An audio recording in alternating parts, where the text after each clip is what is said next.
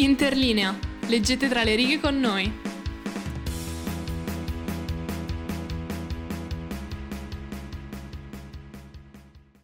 E bentornati ascoltatori e ascoltatrici su Interlinea. Eh, qui non è partito il tappetino un attimo. Ma ci siamo, ci siamo, Sì, ci siamo. Ah, tasto verde?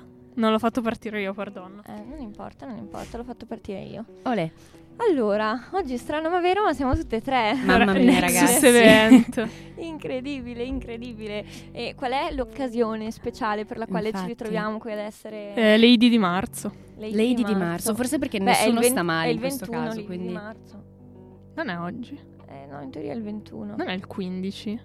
Non lo so, facciamo che è il 15. Facciamo, aspetta, fact check. No, perché il 21 Inizia la inizia primavera. la primavera. Ah, tra pochissimo. Eh sì. Eh si sente, dai, direi qua a Sì, fa un, po', fa un po' più caldo. No, ma anche dove abito io in zona Bergamo fa un po' più. Idi di più marzo. caldino. Mercoledì 15 marzo Allora, 2023. perfetto. L'occasione- benissimo. L'occasione speciale per la quale ci ritroviamo sono proprio le Idi di marzo. Bene. Ma eh, di che cosa parliamo nel giorno delle Idi di marzo? E, e le ci vuoi illuminare? Eh sì, allora non parliamo di Giulio Cesare, eh, eh, grazie a Dio in realtà. Ehm, però parliamo, eh, non so che- perché ho detto però come se parlassimo di qualcosa che effettivamente ha Beh. un collegamento logico. Eh, parliamo di abitudini strane di alcuni scrittori, eh, quindi cosa fanno loro per scrivere, i loro bestseller, cosa, cosa fanno durante la giornata, qual è la loro routine e vediamo se possiamo imparare qualcosa da loro. Comunque un collegamento in realtà c'è perché se non sbaglio, cioè adesso se Vai. sbaglio è proprio il fail più grande della storia visto che studio lettere, però se non sbaglio comunque eh, c'è- eh, Giulio Cesare scrive tipo il De Bello Gallico Sì, e sì. quindi anche lui in qualche modo è uno scrittore, anche lui Sì, avrà sì. avuto le sue abitudini particolari. Ah, vabbè, sì, certo. Durante la chiaro. prima canzone cerco se eh, Cesare aveva le abitudini di scrittura. Magari Ma faceva come. Murakami, si alzava alle mia. 5 correva non so quanti E poi lui, chilometri. peraltro, se non erro, anche corso in una maratona, una cosa del genere. Giulio Cesare? Sì, Giulio Cesare, sicuramente. No, Murakami. Ah, vabbè, eh, le maratone esistevano nell'antica Roma, eh? Eh, quindi ma- magari, chi lo sa, Plausibile. magari abbiamo azzeccato qualcosa. Certo, certo. Comunque, prima di iniziare volevo fare Ah. una mini parentesi perché... Prego, apra la parentesi. Grazie mille. Eh, domenica sono stata al Book Pride. Uh, Per chi non lo sapesse, piccola fiera di eh, editori indipendenti a Mhm. Milano. tipo quelli della rivista People che abbiamo intervistato l'anno scorso. Esatto, Esatto. c'erano anche loro. E riprendetevi la puntata di People se non l'avete ancora ascoltata. E molto molto carino, raga. Cioè, davvero un'atmosfera un, un po' più piccolina, un po' più intima rispetto al salone del libro che, cioè, era gigante. Beh, era cioè, quando, grande, sì. quando sono andata mi ha proprio... Ma scusami l'ignoranza, era qua a Milano? Sì, sì, era al Maxi... non mi ricordo cosa. Ok, però qua a Milano. Ah, fermata Famagosta, se non mi Mm. sbaglio. Mm, Sulla sulla verde. mm. E molto carino, quindi ve lo consiglio. Mm, più del, del tipo salone del libro, se- perché il salone del libro mi- cioè, era proprio gigante, mi ha Che è un po' spaventata. Sì, e- effettivamente, cioè, se ci vai in giornata, comunque ci sono talmente tante cose da fare Sì. potenzialmente tra eventi, cose da vedere, tipo libri, case editrici, che è davvero un po' Esatto. dispersivo. E mm, tra l'altro c'erano anche tipo dei mini talk. E io ho seguito il talk di Eleanor Cruz, eh, un'autrice londinese, che stava presentando eh, il suo libro Tutte le volte che ho scoperto di essere gay, che è appena stato tradotto e pubblicato da Diabolo Edizioni. E poi ho preso il libro e mi sono fatta fare la dedichina, molto molto bello, l'ho letto ieri, quindi ve lo consiglio se, se vi ispira. È un fumetto comunque. Ok, grazie.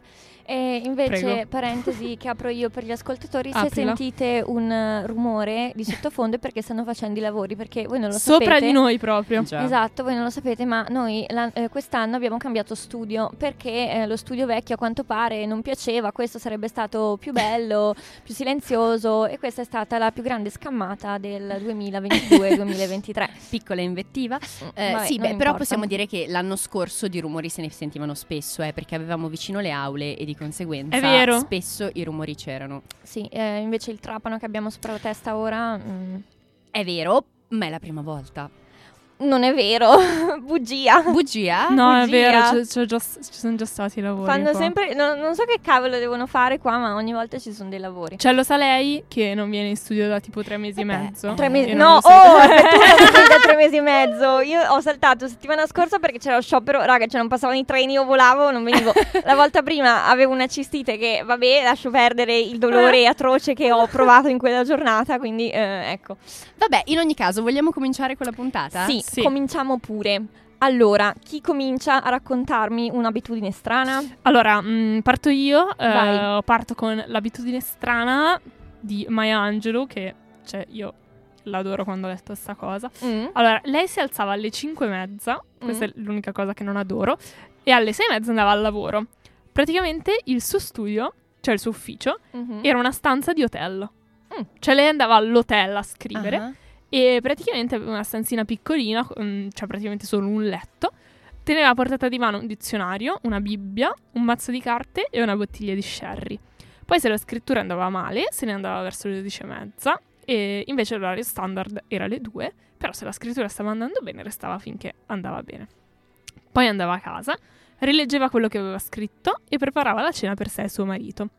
Se aveva voglia, ma solo se aveva voglia, gli leggeva quello che aveva scritto quel giorno, ma lui doveva ascoltare rigorosamente in silenzio. Giusto. Beh, Perché giustissimo. Angelou accettava commenti e critiche solo dal suo editore. Beh, allora, ci, ci sta, nel senso che se il marito non è un esperto, tu ascolti, sei mio marito, Sì, ascolti, soprattutto se ma tua moglie è Maya Angelou. cioè, nel esatto, senso, mm, stai zitto. Insomma. E, mm, l'altra abitudine che mi sono segnata è quella di Leo Tolstoi, che Mm. mi spezza perché, cioè, è proprio come me lui. Fa una vita da, iko- da hikikomori. Praticamente lui dichiara Vogliamo che... spiegare agli ascoltatori cos'è un hikikomori? Ah, è vero, se non sapete cos'è un hikikomori... Io, è- raga, scusate, scoperto ultimamente, quindi... Sa- mm, hai scoperto Anch'io. ultimamente sì. cos'è un hikikomori ehm, e hai fatto un programma con un hikikomori per quattro anni. Sicuramente. E no, allora, il kikomori è un termine giapponese che viene utilizzato per quelle persone, spesso eh, giovani uomini, che praticamente si chiudono in casa. Cioè, vivono nella loro stanzetta, cioè, n- non escono letteralmente. E, cioè, proprio vivono lì, In isolamento. in Sì, isolamento. io ho scoperto che cosa fosse un hikikomori quando la carissima Giorgia Meloni ha scritto questo programma per correggere le devianze e tra le Ah. varie devianze, eh, oltre ad aver messo i disturbi alimentari che non sono devianze ma sono malattie psicologiche, ma lasceremo perdere questo Ma cosa ti aspetti da. Giorgia esatto. appunto. ha messo anche questa questione di hikikomori, al che io ho letto questa parola in giapponese, cioè in questa lingua che non sapevo Sì. fosse giapponese ovviamente, e, e anche lì, cioè metterla tra le devianze, dico vabbè, lascia un po' il tempo che trova, diciamocelo. Però- Sì. Sì, E- tutta la politica Meloni lascia un po' il tempo che trova. Io credo di aver appreso il significato di Ikikomori da Elena, peraltro, Poggers. secondo me. Qualche tempo Possibile. fa, qualche mesetto fa, perché prima mm, non lo sapevo. Possibile. Parola sentita, ma mai collocata. Comunque eh, mh, vorrei solo ricordarvi a- agli ascoltatori, non a noi, che eh, Radio Statale è un programma, cioè è una radio apolitica, quindi noi speriamo che il direttivo non ascolti mai le nostre puntate. Sì, che poi infatti, cioè, eh, riferimenti a cose di destra nei confronti delle quali non siamo molto d'accordo. Mhm. Ti ha appena detto che è apolitica. E appunto, ma non abbiamo fatto dei riferimenti molto apolitici. E infatti per questo, cioè, Esatto. spero che, ne s- cioè, che i piani alti della radio non, Non ascoltino sentano. il nostro programma. Eh, vabbè, tornando a Tolstoi, che eh, era un, un ikikomori prima del termine ikikomori, lui dichiara che eh, doveva scrivere ogni giorno per non rompere la routine, eh, che i suoi familiari descrivevano in questo modo. Si svegliava presto, lavorava un po', poi mangiava due uova sode. Si rintanava in camera sua senza uscire né mangiare nulla fino alle 5 del pomeriggio. Non parlava molto a colazione e non era permesso a nessuno entrare nel suo studio. Eppure le porte delle stanze collegate a- al suo studio erano chiuse a chiave, così da assicurarsi che nessuno entrasse o lo interrompesse anche solo per sbaglio. Giusto, questa cosa la faccio anche io quando studio. Mm-mm. Sì, è per mantenere uno stato di massima concentrazione, Esatto. però non lo so, eh, io credo che se dovessi mai decidere di fare la scrittrice in una vita futura o alternativa, Ok. cioè è difficile Dopo essere superare reincarnata. sì, in qualche altra figura che non sono io. È difficile, ehm, come posso dire, preservare quella concentrazione, Mhm. no? Anche adottare tutte queste tecniche per non uscire dal genio creativo, per ritrovare la concentrazione, Sì. per ritrovare l'ispirazione. Secondo me a lungo andare diventa estremamente frustrante e leggendo le vite di alcuni autori che hanno tutte queste eh, abitudini, dico caspita, ma vivere all'interno di una vita del genere, secondo me a lungo andare diventa frustrante a dei livelli estremi. Mhm. O magari eh, invece è proprio rassicurante, cioè il fatto che eh, magari ho una vita un po' eh, di stress, come, come ce l'hanno ovviamente tutti, però eh, poi riesco a ritagliarmi il mio spazio in cui cioè, nessuno arriva a disturbarmi proprio perché metto in atto, cioè magari può anche essere rassicurante avere tutte queste abitudini. Sì, no, sicuramente cioè avere, tu dici, delle abitudini fisse Sì, che sì, tutti i giorni vai, insomma, a seguire. Sì, però, cioè, se lo scopo è quello di non uscire mai da uno stato di concentrazione, di ispirazione, dire sto lì, non devo uscire, difficile, difficilissimo. Mhm. Eh, eh, esatto, però a proposito, ad esempio, di eh, non uscire mai dallo stato di concentrazione, io so un'abitudine strana di Alfieri, eh, il quale appunto non sapeva resistere alle tentazioni e alle distrazioni provenienti dall'esterno. E quindi lui cosa faceva? Si faceva legare a una sedia dal suo cameriere e ordinava al suo cameriere di lasciarlo lì legato eh, per un certo numero di ore e in questo modo lui era per forza costretto a, a scrivere, quindi alcune volte può essere persino indotto questo stato di, di concentrazione. Cazzo, questo lo devo fare io con lo studio. Sì, Una vera- stanza si potrebbe vuota. provare. Vuoi sapere una tecnica per, per Sì. lo studio che eh, io metto in atto da quando vado al liceo? Avevo visto questo video su YouTube tanto tempo fa eh, che diceva che studiare 5 ore di fila prettamente è inutile perché comunque tu in 5 ore non rimarrai mai concentrata 5 Mhm, ore, chiaro. ok? Avrai sempre dei momenti di distrazione, quindi quello che devi fare è fissarti dei tempi, tipo tu ti fissi, ti- tipo io non sono una fan di quelli che studiano per mezz'ora, io vado un po' più sulle lunghe, quindi Sì, un'oretta e anch'io. mezza, ok? Anch'io. Mettiamo Non, un'ore- non sei fan del metodo Pomodoro. Pomodoro, no, sì, che è vero. mamma mia, ma io, 45 io minuti mai è una il roba del genere. Pomodoro. No, è, è, 45 è minuti 20 di e studio. 5. Io sapevo Quello- 45 e 15. Il metodo originale è 20 e 5. Cioè, studiare 20 minuti per me è, è 25. inutile, neanche leggo una pagina in 20 minuti. Comunque, facciamo così, un'ora e mezza, ok? Allora, tu studi per un'ora e mezza e un'ora e mezza devi stare seduta alla scrivania. Poi tu, in quell'ora e mezza lì, se non hai voglia di studiare, non studi, però devi rimanere seduta, Mhm. ok? Quindi devi rimanere sulla tua scrivania, senza telefono, senza alcun tipo di distrazione. Se poi tu in quell'ora e mezza non vuoi studiare, dormi, guardi il soffitto, guardi davanti a te, però non ti devi alzare e in questo Mhm. modo rimani cioè, io ci sono delle, delle volte, tipo soprattutto in sessioni, che la mattina lascio il telefono al piano di sotto e vado al, al secondo piano dove studio, appunto. E lì, cioè, io proprio metto in atto questa tecnica per cui. Se non voglio studiare non faccio niente, però credimi che dopo 5 minuti che non faccio niente dico vabbè, cioè anche solo per giusto per riuscire a fare qualcosa Sì. comunque leggo e funziona. Sì, secondo me poi il fatto di non avere lì il telefono eh, è No, sal- importantissimo. salvavita, salvavita. Perché se io sto studiando e ho il telefono davanti a me, sicuramente prima o poi lo prendo, mi distraggo, comincio a guardare Instagram e poi io ho questa percezione che il telefono mi rincitrullisca, non so come dire, Mhm. cioè se io continuo Sì, a scorrere la home sì. di Instagram mi rendo conto che a un certo punto divento veramente Un po' cretina. un po' cretina Mm, e mm, quindi mm. mi distrae tantissimo.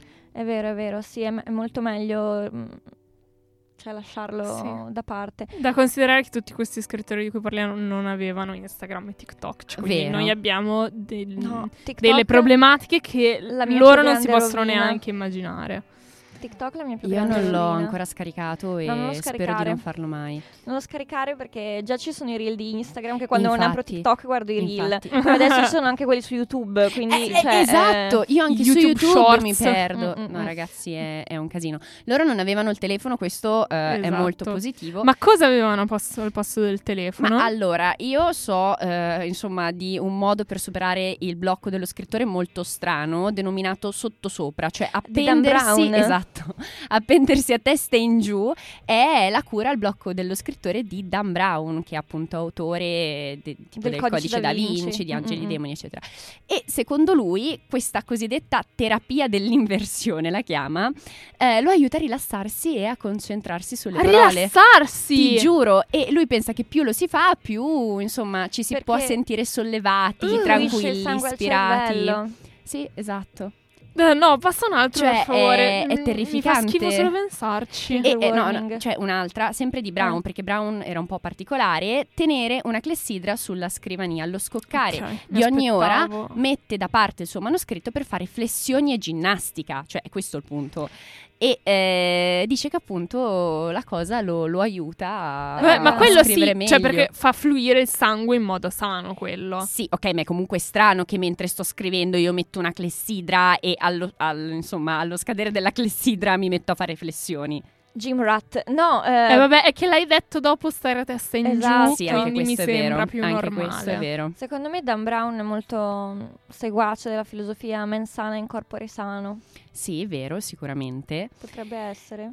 Però Molto meglio tipo degli scrittori maledetti che invece per scrivere Se, se Usavano- giocavano. Dro- Esatto, eh, infatti, altre tecniche. Infatti, Ma- droga. tecniche. A proposito di incorpore sano, c'è, ci parli tu di Murakami? Ma in realtà no, però se vuoi so Ceci qualche info di Murakami perché a me Di cui, piace tra Murakami se non si sapesse. Avevamo già parlato Eh, infatti, nella puntata di infatti. Murakami, però se vogliamo ricordare cosa fa lui. Sì, esatto, io l'avevo appreso peraltro nella puntata di eh, Murakami, questa cosa perché ero andata a spulciare alcune informazioni sulla sua vita e avevo appreso che lui fondamentalmente ha questa routine stranissima per la quale si alza prestissimo, appunto Mm. tipo alle 5 del mattino, va a correre, corre, dopodiché arriva a casa, ascolta per tutto il pomeriggio la musica jazz e alla fine si mette a scrivere e scrive tipo per ore e ore anche la notte. È una routine abbastanza particolare. Sì, ma in particolare anche eh, lui si sveglia molto presto e scrive anche di notte. Io invece so di un autore, Balzac, quello Ah. il famoso che abbiamo studiato per l'esame di, di critica e teoria, il Mhm. favoloso Balzac, il quale invece... Giuseppe Carrara sei sempre nel mio Eh, cuore. Esatto, nei nostri cuori, eh, il quale invece stava sveglio tutta la notte. Ma come faceva a stare sveglio tutta la notte questo povero Cristo? Assumendo una quantità lancinante di caffè, arrivava fino a 50 tazzine di caffè, a bere fino a 50 tazzine di caffè? sì. Cioè una dose letale, io non so come facesse ad essere ancora vivo. Addirittura mangiava anche i chicchi e pure la polvere di, eh, di caffè. Quindi Balzac rimaneva appunto in questo modo sveglio tutta la, eh, la notte e ehm, un'abitudine un po' malsana, tanto è vero che poi eh, nel 1832, ehm, come si dice, Balzac eh, arriva ad un punto di non ritorno perché impazzisce ovviamente e eh, lui stesso parla di questo, moto- di questo metodo come un metodo brutale adatto solo agli uomini molto vigorosi o ai coglioni, però qui potremo aprire un dibattito. Sì, assolutamente. No, ma immaginatevi veramente tutte le notti arrivare a bere 50 Ma caffè. poi, raga, tra l'altro, assurdo. io sapevo che la dose letale di caffè fosse quanto? 20 tazzine, una cosa del genere. Cioè, Non che questo. Beh, lo il so, ma caffè proprio molto, molto, molto diluito, del tipo una c'è tazzina il- piccolissima, c'è il diluitissima. retrogusto di caffè, c'è il retrogusto. Vabbè, però allora cioè, dico, se ok, si mangiava i chicchi Eh, e snortava la altro- polvere, quello cioè, più non- che altro, sì, sì, sì, sì, sì, Aiuto. Yikes. Aiuto. A proposito di mm, autori che cioè, vivono una vita malsana che Mm. non posso immaginare quando dormono, cosa fanno, volevo fare un piccolo focus su molti, cioè su un autore manga Mm. che però rappresenta la realtà di eh, moltissimi autori manga che pubblicano i loro volumi, praticamente li pubblicano capitolo per capitolo su queste riviste settimanali. Eh, e quindi in una settimana devono scrivere un, cioè, un capitolo e farlo pubblicare. E quindi eh, la schedule che sono riuscita a trovare è quella di Masashi Kishimoto, l'autore di Naruto, che ha una mm, schedule settimanale che, cioè, non so come vive, io mi suiciderei dopo tre giorni, penso. Allora, lunedì fa una brutta Si copia. scherza. Si scherza assolutamente. Eh, lune- lune- ah, lunedì fa la brutta copia basata sulla storyboard che ha fatto nel weekend. Cos'è la storyboard? La storyboard è praticamente ehm, ah, è il manga, no? Mm. Quindi ci sono i, i disegni Sì. in ogni pagina. Eh, la storyboard, dividendola in, eh, nei pannelli, insomma, eh, segni, cioè fai più o meno uno schizzo di mh, da che punto vuoi inquadrare il personaggio, Ok. eh, se vuoi fare un primissimo piano, se è una scena Mhm. d'azione, così. Ok. Cioè, s- ti segni cosa vuoi disegnare e Mhm. come lo vuoi disegnare in quella scena. Perfetto. Martedì finisce la brutta copia e la sera inizia a inchiostrare. Mercoledì deve consegnare, quindi fa l'inchiostrazione, le ombre e il toning. Giovedì ha un incontro con l'editore sul capitolo della settimana successiva. Venerdì scrive la trama e inizia lo storyboard basandosi su quello che sono detti il giorno prima. Sabato deve finire lo storyboard se vuole riposarsi domenica. Mamma Se mia. vuole, Se se vuole. vuole. Se vuole Non riposarsi indispensabile. domenica. Boh, E- eh, io le vite così, come posso dire, organizzate, cioè oggi faccio esattamente questo, questo e questo, domani faccio questo, questo, Mhm. questo, dopodomani- e se salta un pezzo del puzzle buonanotte, io non ce la faccio. Sai Sì. come si chiama questo? Come si Eh, chiama? Disturbo d'ansia controllante. Ah sì? Sì, Ah, sì, Mm. perché ho scoperto, perché allora io, fun fact, sono sempre stata una grandissima fan dei programmini, ma i programmini proprio non a grandi linee, Ah. studio da A e poi, no, no, cioè raga, io cioè, segno tutto quando studio, quando faccio sì, la sì, doccia. sì. Dalle la- 8.37 alle... Sì, ok. sì, sì, sì, io ho sempre fatto così, cioè Mhm. dal liceo fino, a- Mhm. fino ad oggi, no? E, e l'altro giorno ne stavo parlando eh, con la mia psicologa, che saluto, e... eh, Shout out. shout out. E eh, ecco, in realtà pe- pensavo fosse normale, non è normale, cioè in realtà si sconsiglia molto di avere programmi Ah. così, Ah, così fissi, soprattutto se poi, cioè un conto è se sei in grado di dire, vabbè, a grandi linee volevo fare questo, non l'ho fatto, fa Mhm. niente. Se invece poi eh, il non fare ti genera un sentimento di- di, disturbo, sì, crisi, sì. eh, lì non va, non va troppo bene.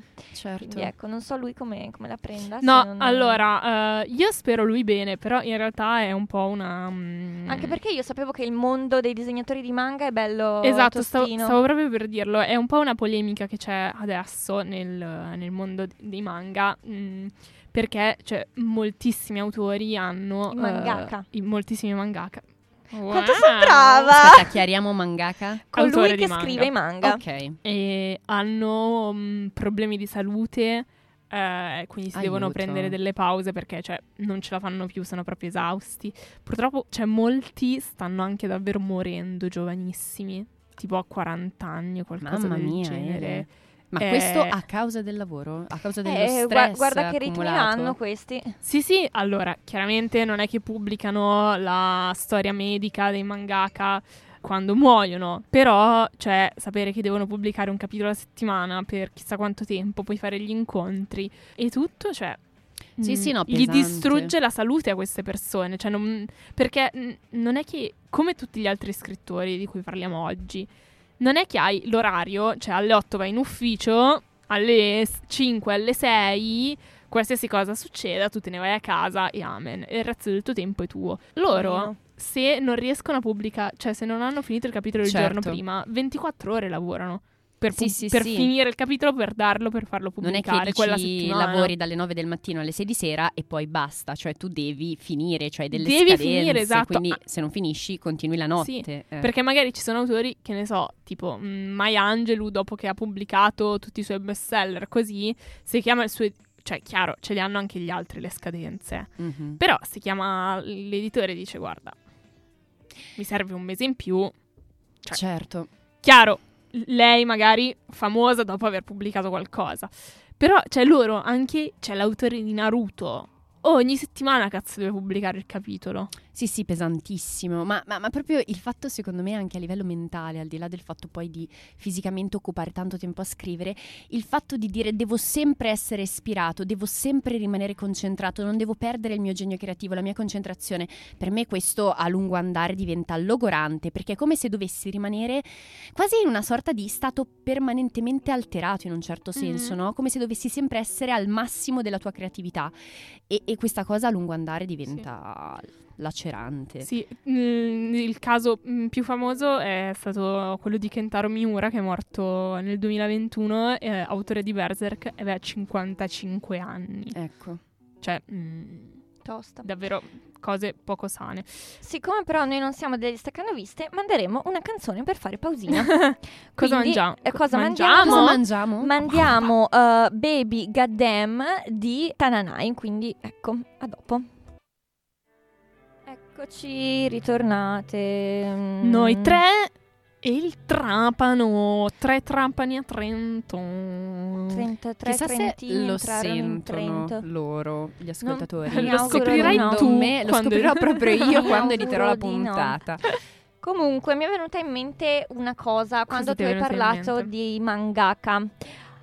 Che nel caso in cui non fossero così tanto motivati a scrivere potrebbero mettere in atto lo stesso escamotage di Victor Hugo. Sape- sai cosa faceva Victor Hugo? Ah, lo volevo dire io, me l'hai rubata. Cavolo, pazienza. Probabilmente Oh, no, sesso forte anyway. con tantissime donne. No, no, no, no, no. Però c'entra il rimanere nudi.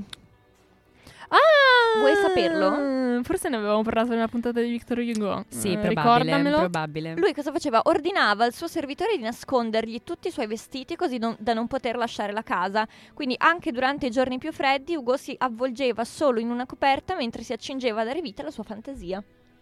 Ma ehm, cioè, no- no- non capisco molto il nesso, cioè perché E ricordatevi, se Vabbè, non- se non hai vestiti come esci di casa? Ti arrestano, sono atti osceni in luogo pubblico. Ma tu dici per quello, cioè il fatto, ok, io pensavo Mm, mm, che essere nudo gli desse una maggiore ispirazione Vabbè, per qualche poi- poi motivazione Magari. magari. eh, non, Ma che non cazzo, conosco. Cioè, ma che freddo, raga. Non c'era il riscaldamento globale ai tempi di Hugo. Cioè, fa- Eh, no, faceva un direi di freddo no. Vabbè, magari aveva la stufa accesa in casa.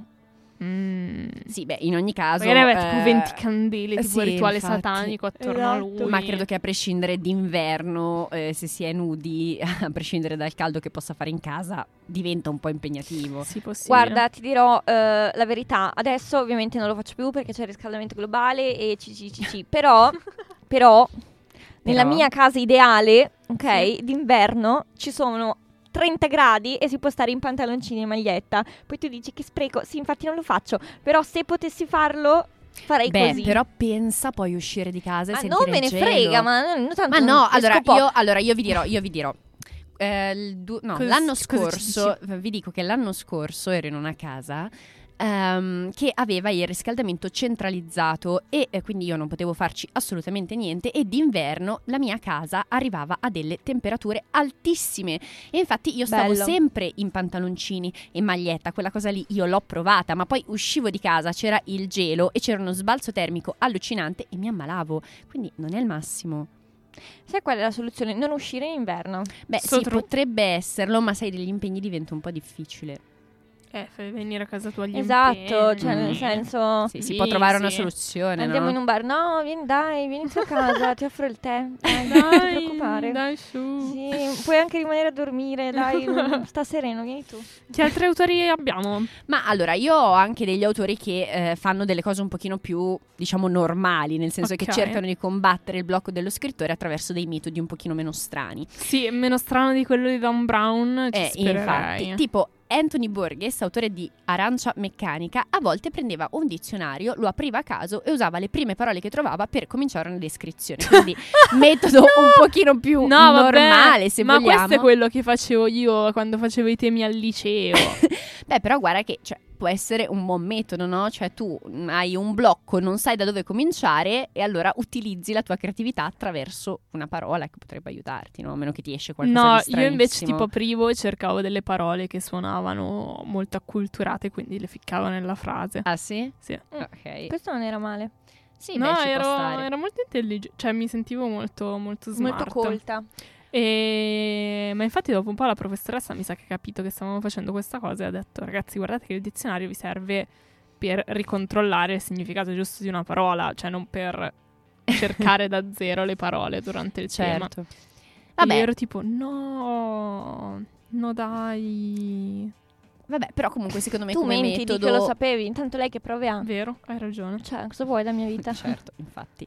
Però come metodo, secondo me, al di là di tutto, può anche essere ok. Sì, sì. Cioè, chiaro che Mm-mm. se tutti i giorni ti metti sempre ad aprire il vocabolario, a un certo punto forse ti vengono cose un po' sconnesse. Ma un altro, insomma, scrittore che usava un metodo del genere in un certo senso è Nabokov, autore di Lolita. Vi consiglio di andare a recuperarvi la puntata se non l'avete ascoltata. Che preferiva comporre le sue opere su bigliettini che conservava gelosamente in alcune scatole. E questo metodo gli permetteva di scrivere le scene dei suoi romanzi in modo non sequenziale e riordinarle ogni volta che voleva. Quindi aveva tutti questi bigliettini nelle Mm. scatole e poi decideva lui, insomma, in che modo riordinare la sinossi. Chiaro. Cosa Ci carina. sta. Aveva tipo Un po' eh, incasinata forse? Un po' incasinata. Io Sì. sono disordinatissima, perdo un sacco di cose e credo che perderei i bigliettini nelle scatole. Però cioè lui aveva inventato il metodo tipo dei capitoli su Word che tanto puoi mettere eh, dove vuoi, puoi spostare Hai visto il momento, però prima, di Word? prima che esistesse, insomma. Invece, se volete altre eh, tre curiosità super veloci, queste mi sono proprio divertita quando le ho lette. Dicele. Allora, Schiller eh, praticamente aveva questa, come posso dire, questa tradizione di avere un cassetto pieno di mele marce, perché Che le mele senso? marce eh, era solito odorarle mentre scriveva sostenendo che lo ispirassero. Non è una cavolata, in realtà il gas metano delle mele marce può dare vertigini, quindi lui faceva un po' come la pizia che Ok. odorava questi... eh, o- questi mm, profumi, ecco, e si sentiva ispirato. Questi gas. Esatto, invece Truman Capote non lasciava più di, tre mo- più di tre mozziconi di sigaretta dentro il posacendere nella scrivania, piuttosto se li infilava in tasca, ok? E ehm, scriveva con grande superstizione perché lui non iniziava né finiva nulla di venerdì e cambiava numero di stanza d'albergo qualora contenesse il numero 13. Oh mamma mia. Infine, John Steinbeck scriveva solo a matita, ne teneva 12 perfettamente temperate sulla sua scrivania e eh, spesso scriveva talmente tanto e con talmente tanto furore che il suo editore gli cominciò a comprare le matite cilindriche senza non esagonali perché effettivamente John Steinbeck aveva i calli sulle mani per quanto scalcava con queste matite. No. È molto divertente. Povero, dovevano dargli tipo le matite triangolari che davano ai bambini per Sì, imparare meglio. O, quelle proprio, proprio cilindriche.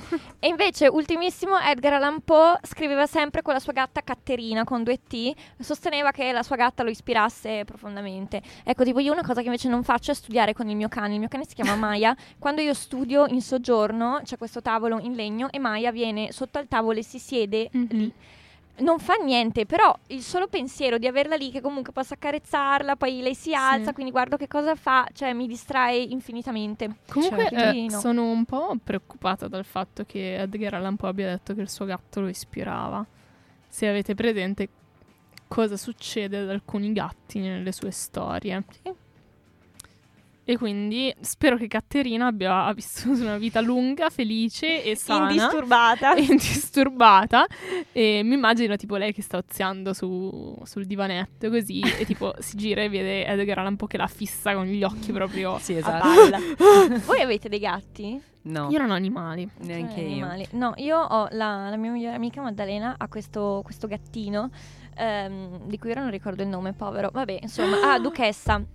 La grande duchessa. Allora, eh, questo gatto è estremamente fastidioso perché lei studia e il gatto, non so, forse perché si sente ignorato, ma cammina sulla scrivania, sui fogli, si No, siede sul libro che poi lo devi levare, poi ti viene sulle gambe. Cioè, io non riuscirei a studiare con una roba. Cioè, levati dalle palle, cioè, nel senso, non, non- non mi stare addosso. Sì. Perché finché stai dietro sul letto e dormi. Vabbè, però questo gatto proprio, e non è soltanto una caratteristica del gatto di Maddalena, cioè tutti i gatti fanno Sì. così, si siedono, camminano sui fogli. ma ti dirò da quello che ho capito i i gatti fanno una cosa che si chiama mirroring cioè se ti vedono lavorare al computer o fare qualcosa cioè sentono di voler fare anche loro questa cosa infatti molte persone durante la pandemia che tipo dovevano lavorare al PC avevano dei gatti hanno tipo fatto dei mini computer di cartone per il loro gatto Io mi sento male. E quindi il loro gatto, invece di dare fastidio a loro, stava lì davanti al Ma suo veramente? computer. No, tra l'altro-. Ma Ah. mirroring tipo neuroni specchio, una cosa del genere. Nel senso che fai la stessa cosa. Eh, esatto. Eh, sì, sì, sì, che specchi il comportamento. Se no, al- mm, tipo alcune persone musulmane che devono pregare sul... eh, adesso dico il tappetino, non so, non penso sia il mm, termine giusto, perdonatemi. Praticamente il loro gatto li disturba sempre, quindi No. hanno fatto un mini tappetino di preghiera per, il loro, amici. gatto. Mm, mm. non Così il gatto credo. sta lì quando loro pregano. Comunque, ascoltatori e ascoltatrici, se siete interessati su Netflix, c'è un bellissimo documentario sui gatti che io mi sono guardata in maniera totalmente, cioè proprio rapita. Ma sono degli animali intelligentissimi. Mhm. Sono proprio pazzeschi. Anche il fatto che eh, della leggenda che i gatti cadono sempre in piedi. Sì. Ah. È vero, perché i gatti hanno questa ghiandola, questa parte del cervello che automaticamente riesce a riconoscere, mentre loro sono in volo, sono in aria, dove si trova il pavimento e quindi automaticamente coordina la coda di Mhm. modo che loro atterrino in piedi. Ma quindi non No, è una, follia. leggenda e basta. No, no, i gatti cadono sempre in piedi e se il gatto non cade in piedi vuol dire che c'è qualcosa che non va nel, nel E la gatto. cosa delle sette vite come la spiega? Cioè, anche magari forse Quella- quella hanno. è, una, è una leggenda, No, cioè, vabbè, chiaro, però non il sono fatto... mica nove. tra l'altro. Ah, 9, ok. Beh, però c'è chiaramente una leggenda leggenda, però una leggenda nel senso un modo di Una dire. Però una superstizione, brava. Però il fatto che comunque i gatti, cioè, resistano a diverse Sì, Eh, eh, insomma, potrebbe essere quello, e nel forse- senso che sono animali abbastanza, cioè, indipendenti e comunque molto... Poi, poi vivono tanto i gatti. Io avevo una gatta quando ero piccolina, anche lei duchessa, si chiamava tutta nera, bellissima, e è, è durata tantissimo fino al liceo, cioè, qui- è Wow. proprio... Sì, sì, sì, proprio una bella miccia era. Vabbè. Abbiamo altri autori o... direi Io ne ho due in realtà. Vai. Vai, Perché ho fatto una, mm, una, una parentesi non sulle abitudini degli autori. Ma sulle abitudini che gli autori consigliano agli scrittori, che siano Ah. scrittori emergenti oppure scrittori che mm, hanno bisogno di qualche aiuto. E ne ho due. Ne ho Ray Bradbury e John Steinbeck. Chi volete sentire prima? Steinbeck. Wow. Wow. Ragazzi. Allora, John Steinbeck consiglia: dimentica il numero di pagine totali che vuoi scrivere. Scrivine una al giorno. Scrivi in libertà e velocemente per buttare tutto sulla pagina. Non correggere o riscrivere finché non hai buttato giù tutto. La riscrittura è infatti spesso una scusa per non andare avanti. Dimentica il pubblico, tra virgolette. La tua audience è un lettore singolo che legge da solo. Immagina pure qualcuno che conosci. Se scrivi un dialogo, leggilo ad alta voce mentre lo scrivi. Solo così avrà la vera sonorità del parlato. Io sono molto d'accordo sul fatto di scrivere di getto e non lasciarsi fermare dal fatto che Sì. magari ci siano degli errori, delle imprecisioni, perché quello blocca da morire. Sì, sì. Lì è secondo me il possibile giudizio che parla, no? Il fatto di dire, caspita, ma sto scrivendo una cosa, magari non è perfetta. Fa cagare. Fa cagare, eh, se qualcuno la leggesse direbbe oddio che cos'è Sì. e quindi ci sto sopra, però questo poi ferma quel genio creativo, no? quei Esatto. momenti in cui potresti andare avanti, molto d'accordo. Ma infatti sono d'accordo anch'io perché mm, mi dico sempre quando magari faccio fatica a buttare giù qualcosa che la prima copia che scrivi, cioè il- la brutta copia, cioè il suo unico scopo è esistere. Brava. Cioè dopo lo puoi sistemare, lo puoi rendere bello, però no- cioè, non puoi partire rendendolo bello, deve esistere e poi quando esiste lo migliori. Assolutamente. Meno d'accordo sul fatto che tu devi scrivere, cioè devi dimenticarti il, il L'audience. Mm, mm. mm. Nel senso che da un lato cioè, la, la scrittura è qualcosa di estremamente personale, tu puoi scrivere per te stesso, per eh, esprimerti, per eh, semplicemente consegnare alla pagina quello che, quelle che sono le tue riflessioni, i tuoi pensieri o, o altro. Però inevitabilmente... eh, Scrivi anche per rendere la tua esperienza quantomeno universale, quindi Sì. devi anche tenere Mhm. in considerazione, Ma- secondo me. Ma lui, seco- cioè, lui secondo me intendeva tipo dimenticati il pubblico come tipo una massa di persone che ti fissano. Sì. Mhm. Cioè la persona legge, uno Ah, legge da forse sola quello. e poi è Ok. sempre sola, quindi cioè, immaginati una persona che legge il tuo libro. Ok, ok. Sì, nel senso Sì. da non avere forse anche l'ansia da prestazione, no? il Mhm. fatto di dire devo scrivere bene, secondo me in quel senso. Poi è chiaro che chiaramente un libro eh, Certo. vive in un determinato contesto e deve anche rispettare Mhm. le esigenze in un certo senso di quel contesto. d'attesa. Certo. Esatto. Eh. Invece Ray Bradbury ha un consiglio secondo me particolare che a me è piaciuto molto. Allora, allora Ray Bradbury, scrittore di molti racconti brevi, ma, ma anche di eh, libri tra virgolette normali, consiglia di scrivere un racconto breve a settimana per gli scrittori principianti.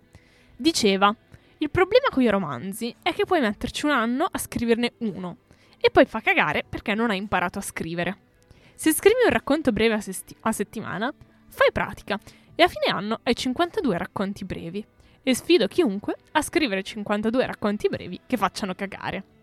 Consiglia inoltre di leggere un racconto breve ogni sera prima di andare a letto. Ottimo consiglio. Mm. Beh, alla fine comunque un romanzo necessita di una strutturazione, insomma, di, di Un tempo, di- tempo, esatto. di elaborazione, di scrittura, di correzione, cioè e se sei uno scrittore principiante che vuole capire qual è la sua voce, chiaro. come scrivere, cosa vuole scrivere, cosa ci vuole mettere in un libro così. Cioè, magari tutti hanno l'idea, ah, il mio romanzo nel cassetto, ma magari cioè, non è la cosa migliore partire da quello. Sì, esatto, cioè serve un tempo di elaborazione, quindi è giusto partire da una cosa un po' più semplice, come un racconto, eh, che, che può essere scritto più di getto e concluso più di getto, Mhm. poi c'è la fase di rielaborazione e di correzione, c'è Chiaro. ovunque. Però sì, è sicuramente molto più semplice a livello di struttura. Comunque, cioè, a me ha spezzato troppo. Vi sfido a scrivere 52 racconti brevi che, Che fanno- facciano che tutti facciano cagare. cagare. Cioè, non è Scommetto- possibile. Conosco, conosco qualcuno che potrebbe scrivere dei racconti che fanno cagare.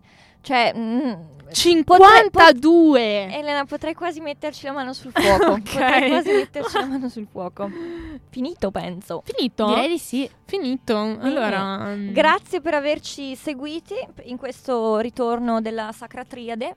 Noi ci troviamo in questo mercoledì- Nexus Event. Esatto, non so neanche cosa vuol dire, ma ok. Eh, noi ci ritroviamo. mm, allora, grazie per averci seguiti. Eh, noi ritorneremo qui mercoledì prossimo dalle 11 a mezzogiorno. Eh, seguiteci anche su Instagram, at interlinea underscore radio statale. Esatto. Eh, Giustissimo. la puntata verrà caricata, penso, nel fine settimana o comunque entro lunedì barra martedì, dipende quando la, la cara Ma non facciamo promesse. No, vabbè, dipende da quando la cara Ceci si sente di, di caricare la puntata. Ma in realtà la carica Elena, però. Eh, Elena, allora, vabbè, eh, non so.